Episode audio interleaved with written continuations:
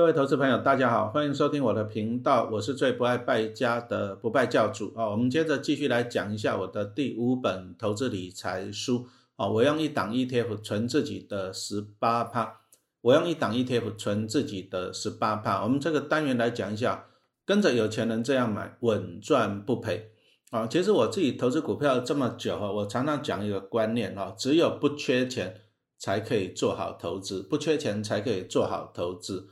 好，那意思就是告诉大家说，你第一个你还是要一份稳定的工作哈。我自己看过太多的股灾了，那你看看像今年啊，二零二零、二零二一年哈，那个疫情，疫情来了，有些就放无薪假嘛。那如果说你今天你被放了无薪假，那怎么办？哎，你有个房贷要缴，你还有小孩子的生活费，而且哎，疫情来了，股票都跌，那怎么办？哇，那你这样子真的是压力就很重了哈。那到最后搞不好呢，不得已只好怎样呢？因为房贷要缴，生活费要过，怎么办呢？股票在跌，那怎么办？没办法，你还是就算你手上的是好股票，你还是要卖掉，啊不然你你没办法缴房贷，那搞不好你台积电就卖在两百五就卖掉了嘛，是不是？哦，这个也是有可能啊。所以说，第一个不缺钱才可以做好投资。好，告诉你，好，请你第一个先找一个稳定的工作啊，这个非常的重要。再来就是投资的时候，你还是要做一些资金规划，你就是不要哈把你的资金都这样啊很紧呐，就是手上的钱都算得很紧，那每个月的生活费只剩下多少钱，零用钱剩下多少钱，那只要一个环节不好，就像我刚刚讲的，哎，疫情来了，股票又跌了，房贷又要缴了，哎又没有没有收入了哦，那就会很辛苦了啊，所以说不要把自己啊逼得太紧哦，就是说啊我又要投资又要又要买房子啊，我算就算生活费一个月只剩下五千块。稍微一个环节出错哈，你你就会怎样？有时候讲真的，你会兵败如山倒，没有收入了，知道怎么办了？知道卖股票便宜，把股票卖掉，然后去缴房地、缴房贷嘛？那你就这样子啊，很辛苦哈。不缺钱的人啊，才可以做好投资啊。那刚讲到了台积电，那你看像那个二零二零年哦，疫情的时候最便宜就跌到了两百出头啊。那你看后来没想到一年后又涨到六百块啊，这个真的是有点捶心肝。啊，那那时候就哎，大家就有听到一个无薪假嘛？你看，像在那个疫情的时候，好像二零二零年，你看五月的时候，很多餐厅、餐饮业都都关掉了，不能够开工。好，那员工就放假在家，放假在家，但是哎，可能就没有薪水了。好，这个叫无薪假。那个公司也是啊，比如说店开着的，水电啊都开销，可是客人没有上门嘛，是不是哈？所以说呢，哈，还是强调一个重点哦，你要投资可以啊，第一个先有一份稳定的工作啊，不然呢，不然你可能你会被阵亡的几率会比较高。那资本主义的时代，我后来发现哦，有钱人哦会越来越有钱。你看疫情一结束，你看那个什么全世界最有钱的人那几个什么啊，亚马逊的啊，那什么特斯拉的啊，脸书的啊，哈，股神巴菲特啊，你有没有发现呢？哎，股灾一来哈，其实有钱的反而会越来越有钱，因为全世界他却利用一些政策嘛，印钞票啊、降息啊，哈，那导致怎样子啊？资金流出来，那资金流出来呢，其实有钱人反而可以这样更方便投资啊。比如说像陈老师的哈，我自己说实话，因为现在利率真的是太低了啊，因此我就跟银行，哎，我记得吧，我就跟他办了一千万的啊，一千万的房贷啊，利率很低了，一点三一趴。那我的数学就很简单嘛，我去借一点三一趴，可是现在随便投资高股息啊，投资金融股都有五到六趴嘛，那我就赚中间的价差哈。那问题又来了，那你如果说你一般的投资人，你没有办法去借到这笔钱，对不对？啊，世界印钞票太多了，可是你没有这笔钱，那怎么办？啊，你当然你就不会怎样享受到了哈这个优点。所以说投资股票，好，我们真的是发现到有钱的会越来越有钱。好，那原因在哪里呢？为什么有钱人会越来越有钱啊？那陈老师哈，我在书上我就写举一个历史的数字的啊，当然提醒一下，过去四个字的仅供参考啊，但是过去历史哈还是可以参考的哈。所以我们这里来看一下，因为我这本书是二零一八年出的，所以我就讲出来二零一一年啊，那你看一下啊，在二零一一年那时候七月的时候，二零零五六那时候的股价的高点是二十九点九六，不过你要注意哦。那个时候台湾大盘大概还不到一万点哦，顶多九千点左右吧。好，二零一一年啊，那你看了，现在大盘是一万多少？一万快一万八了哈。啊，你看了，大盘涨了一倍啊啊，所以说现在的零零五六大概三十三块多哈啊，那那你会发现一件事情，九千多点的时候呢，八九千点的时候零零五六最高就还不到三十，那现在大盘涨了一倍了，啊，二零零五六也大概就是哎多个十趴了，啊，大盘涨一倍多个十趴，所以你如果说你要赚长期投资啊，长期投资。你还是要买那个大盘市值型的 ETF 啊，最最最有名的就零零五零了啊。当然你也可以买它的双胞胎零零六二零八啊，六二零八。那六二零八跟零零五零它追踪的都是相同的指数，成分股都一样啊。但是六二零八第一个它比较便宜，第二个呢它的经理费用比较便宜很多啊。长期投资是有它的优势的哈。那为什么零零五六哎大盘涨了一倍的，二零零五六只有涨涨了十趴？大盘涨一倍，零零五六只有涨十趴。哎，大盘真的有涨一倍啊！你看它像零零五零以前的股价，你回忆一下，是不是在五六十块钱、六七十块钱？那你看今今年涨到一百三、一百四，有没有涨一倍？答案是有的。那为什么零零五六还是一样？只有从哎最高点二零一一年七月的二十九点九六涨到现在啊！我现在录音的时间是年底嘛，二零二一年的年底啊。那你看，哎，零零五六只有三十三块钱，为什么零零五六只有涨十趴？啊，因为它就是高股息的，它就是稳定的领息，而且它都把息配出来。啊，那其实啊，零零五六你给它观察了，啊，我忘记了那个数字，好像从二零一八年开始吧，零零五六就开始配财产交易所得。其实，嗯，怎么讲呢？这个应该也算是净值啊，就是他一直把净值拿出来配啊，股息不够配就拿净值来配。那你看到说很开心哇，配一点八、一点六、一点八，好多哦，对不对？其实他是拿净值出来配。啊，净值出来配，一直配净值的后作用在哪里？副作用在哪里？就是说了，哦，它的股价就像我们刚刚讲的，大盘涨一倍了，可是它只有涨多少？涨十趴啊，就是因为一直配净值的原因了哈。那到底要买高股息的零零五六，还是买哎成长型的零零五零呢？啊，对不对？啊，基本上还是看你了。如果说你是年纪大的哈，啊，你需要安稳的股利。收入的话，那高股息的五六八七八可能会比较适合啊。但是你如果要长期投资啊，我强调两个字，长期啊，那可能这种市值型的零零五零零零六二零八的几率会比较高。好，这样纯属跟大家分享哈。那我们回到书里面来讲，二零二一二零一一年七月初啊，零零五六达到最高点了二十九点九六。可是大家想想，二零一一年接着就怎样，欧债危机了嘛哈。那接着股市又开始下挫了。那你看零零五六，哦，它从二零一一年的七月的二十九点九六就一路跌跌到半年，啊，跌到二零一二年初的二十点七八，哈，啊，你看到二十点七八这个数字，你有没有垂心肝啊？哇，早知道当初就 all in 了啊！你如你如果那时候你也不要 all in 了，你 all in 六二零八会好一点。不过我们回不去了，哦，啊，你看哦，从二十九点九六跌到二十点七八，哇，这样跌了九块多呢，也是有点疼嘛，是不是？但是高股息 ETF 来讲，你就抱着就好，零股利，哈啊！但是呢，你再把握一个原则，什么原则？便宜就加码嘛。你想想看，高股息 ETF 它的特点在哪？就是分散到三十只的成分股，好像零零五六、零零八七八、零零九零零都是三十档成分股，对不对？而且它会每年会持续的汰弱换强嘛。像零零五六就是。啊，一年调整两次，啊，每一次大概最多调整五档成分股，所以说它的三十只成分股不会同时倒闭，也就是说，哎，高股息 ETF 零零五六零零八七八不会变成壁纸了，啊，你就不用烦恼了。那高股息 ETF 来便宜，你就多买一点，啊，啊，如果说今天，啊，不过讲实话了，一般的投资人困扰的点在哪里？啊，老师，我知道我要往下买啊，可是我没有钱呐。我知道我要往下买，可是我没有钱呐。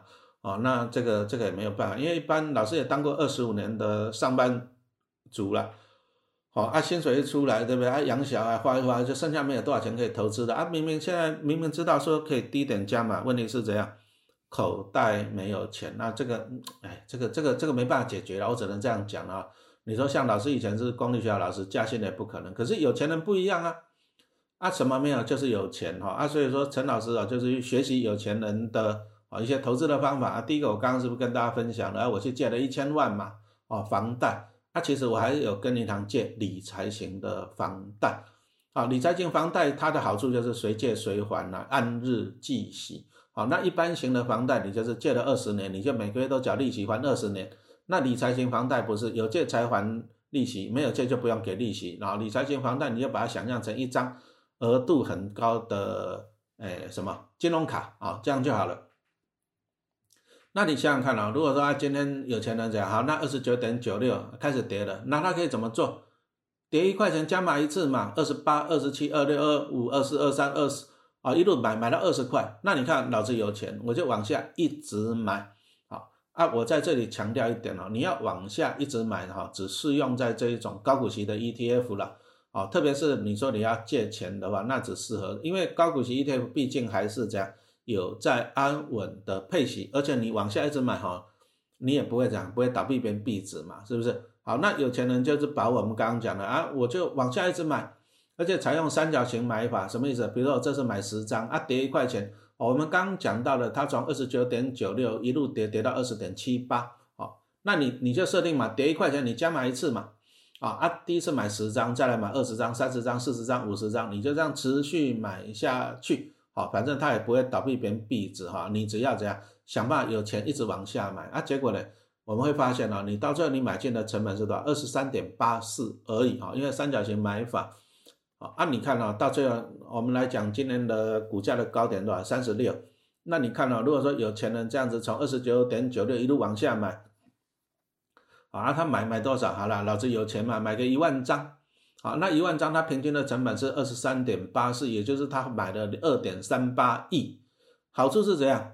那就放着领股息嘛，一万张就放着嘛。那你看最近三年配多少？一点八、一点六、一点八。啊，你买一万张就可以拿到一千八百万、一千六百万、一千八百万，那就这样，哎，安稳过日子了。好，一年一千多万，对不对？你每天只要烦恼去哪里花钱就好了，是不是？那你看了啊，今年好像今年年中的时候，零零五六还涨到最高点，来三十六块左右，对不对？那你想想，你平均成本三十八，二十三块多，那你涨到三十六，你再把它卖掉，你又赚了大概十二三块的价差，一万张又赚了一亿多，那你怎么办？好，又有山玩水去了哈。所以说高股息 ETF 来讲哈，最简单的做法就是往下面一直买，一直买，一直买，一直买。好，按你持有怎样累积足够的张数，那你张数够了以后，你就怎么办呢？第一个你就领股息嘛，是不是？啊你就放着领股息，就像刚刚我们讲的啊，一一年可以领一千多万，相信呢，你二十八趴分离课税完，你还是有一千万可以领了哈，对不对？那你平均一天也是有三万块可以花，你每天只要烦恼去哪里花钱就好了，啊。但是高股息 ETF 来讲啊，它通常它的零零五六来讲哈，讲零零五六，因为我这本书只有讲零零五六嘛哈，哎，它是上有锅盖，下有铁板，为什么零零五六的股价上不去？为什么？大家有没有想过这个问题？啊，答案很简单，因为它都是把一些净值拿出来配。啊，我们刚刚已经讲到了，大盘已经涨一倍了，零零五六的股价还是在三十块上下，上不去。好，上不去为什么？因为它就是标榜高股息嘛，哈。零零五六这种高股息 ETF 的运作是怎样子的？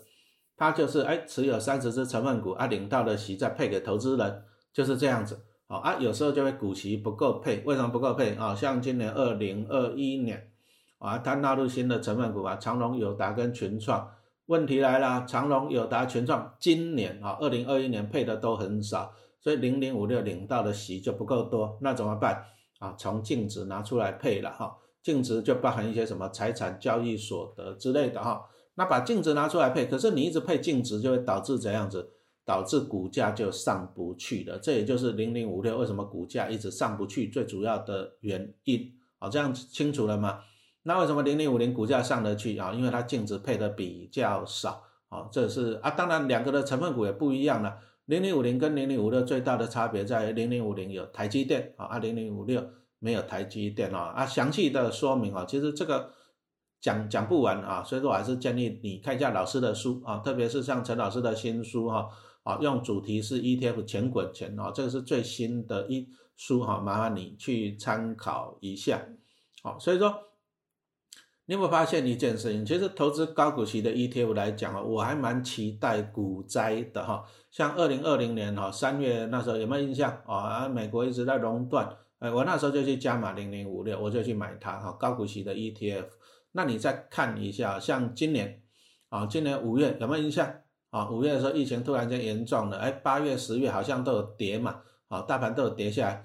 其实你如果说那时候你去买高股息，比如像买零零八七八好了，因为八七八成立以来报酬率还赢过零零五六啊，而且八七八还比较便宜啊，啊你会发现哦，其实你这样子你会赚更多。我记得那时候八七八刚上市的时候啊，像在那个二零一二零二零年七月那时候刚上市的时候啊，它发公开发行价是十五块钱，可是很不幸啊，它上市以后股价就开始跌啊，为什么？你要去看它的成分股啊，陈老师的新书啊，用主题是 ETF 钱滚钱啊，也有讲到这个概念啊。八七八它大概有两成是金融股，那你把时间回到去年二零二零年疫情很严重的时候，回忆一下，那时候全世界是不是开始降息啊？那因为降息就导致怎样啊？金融股啊利差啊减少，获利又衰退，所以你会看到什么像什么哎兆丰第一啊，还有那个什么玉山啊，获利都衰退了，这些以银行业务为主的。啊，获利都出现了衰退，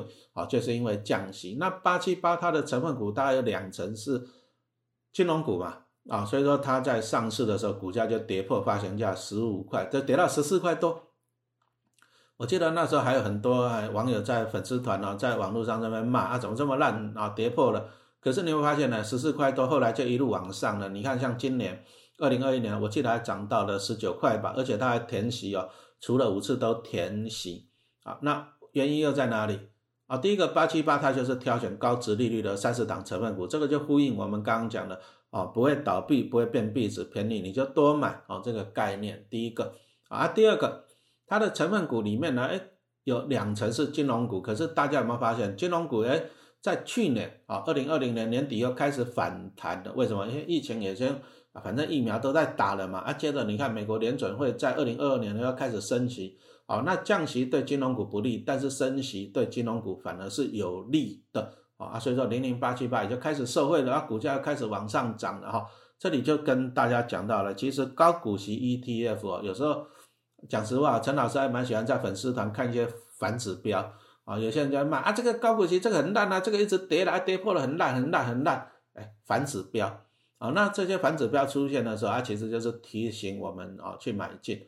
那包含陈老师，我记得我在零八零九年，我那时候买一只股票叫联友，啊，三零三四啊，其实也不错，我最便宜还买在三十块嘞，啊，报到现在我也我也零成本了，因为它反正都一直配息嘛，我也零成本了哈。那在二零二一年初还涨到六，哎，我记得联友涨到六百多块钱，可是后来，哎，后来就是因为面板，因为它是做面板的驱动 IC，后来面板类股哎可能。前景哈产生了疑虑，而它的股价从来六百多、五百多、四百多，还跌到三字头，哎啊，我就看到一些酸民在那边酸啊，你那个联永哦怎样怎样？那你想想看，其实老是零成本，它它股价三百多，我还是赚啦。这第一个好啊，第二个呢，它今年联永今年预估可以赚到六十块，那如果说按照啊配息过去的配息记录啊配个四十块钱，我相信应该是有机会的啦。那你像那时候三百多块钱的股价，啊你你如果说哎配四十块，你还十几趴嘞？哦啊，所以说这些酸民在酸的时候，我就把它当反指标哈，反指标这样清楚了吧？反指标出现了，当然就买啊。你看我现在录音的时间要涨到了五五百多块钱了哈，所以说这个是反指标哈。那我们来做一个总结了哈。其实高股息的 ETF 啊，你就是这样，便宜用力买啊。再来就是我们就学习有钱人，其实你如果是大户有钱人，你真的你就买这些高股息 ETF 就好了，你就买啊，最简单，比如说我就每个月买一百张，买一千张，定期定额。好啊，碰到股灾的时候再去加码、加码、加码，这样就好了。只要张数够多，好，高股息 ETF 重点还是张数，好，你张数够多啊，你安稳领股利也划算啊。但是零零五六我们就刚已经跟大家报告了哈，哎，它因为最近就是最近几年哈，可能是规模在成长了啊，接着又那个什么成分股配的息又不够哈，所以说它也开始配净值，啊，财产交易所得的情况。那它的股价就上不去，因为它一直把净值拿出来配，就上不去啊。所以说在行情好的时候，相对高点的时候，哎，卖掉啊也是不错啊。啊，卖掉是为了怎样啊？便宜的时候有钱再买回哈。所以我们就跟大家分享了这些新的高股息的 ETF 哈，真的也是蛮适合哈你资金庞大的投资人来操作。好，谢谢大家的收听。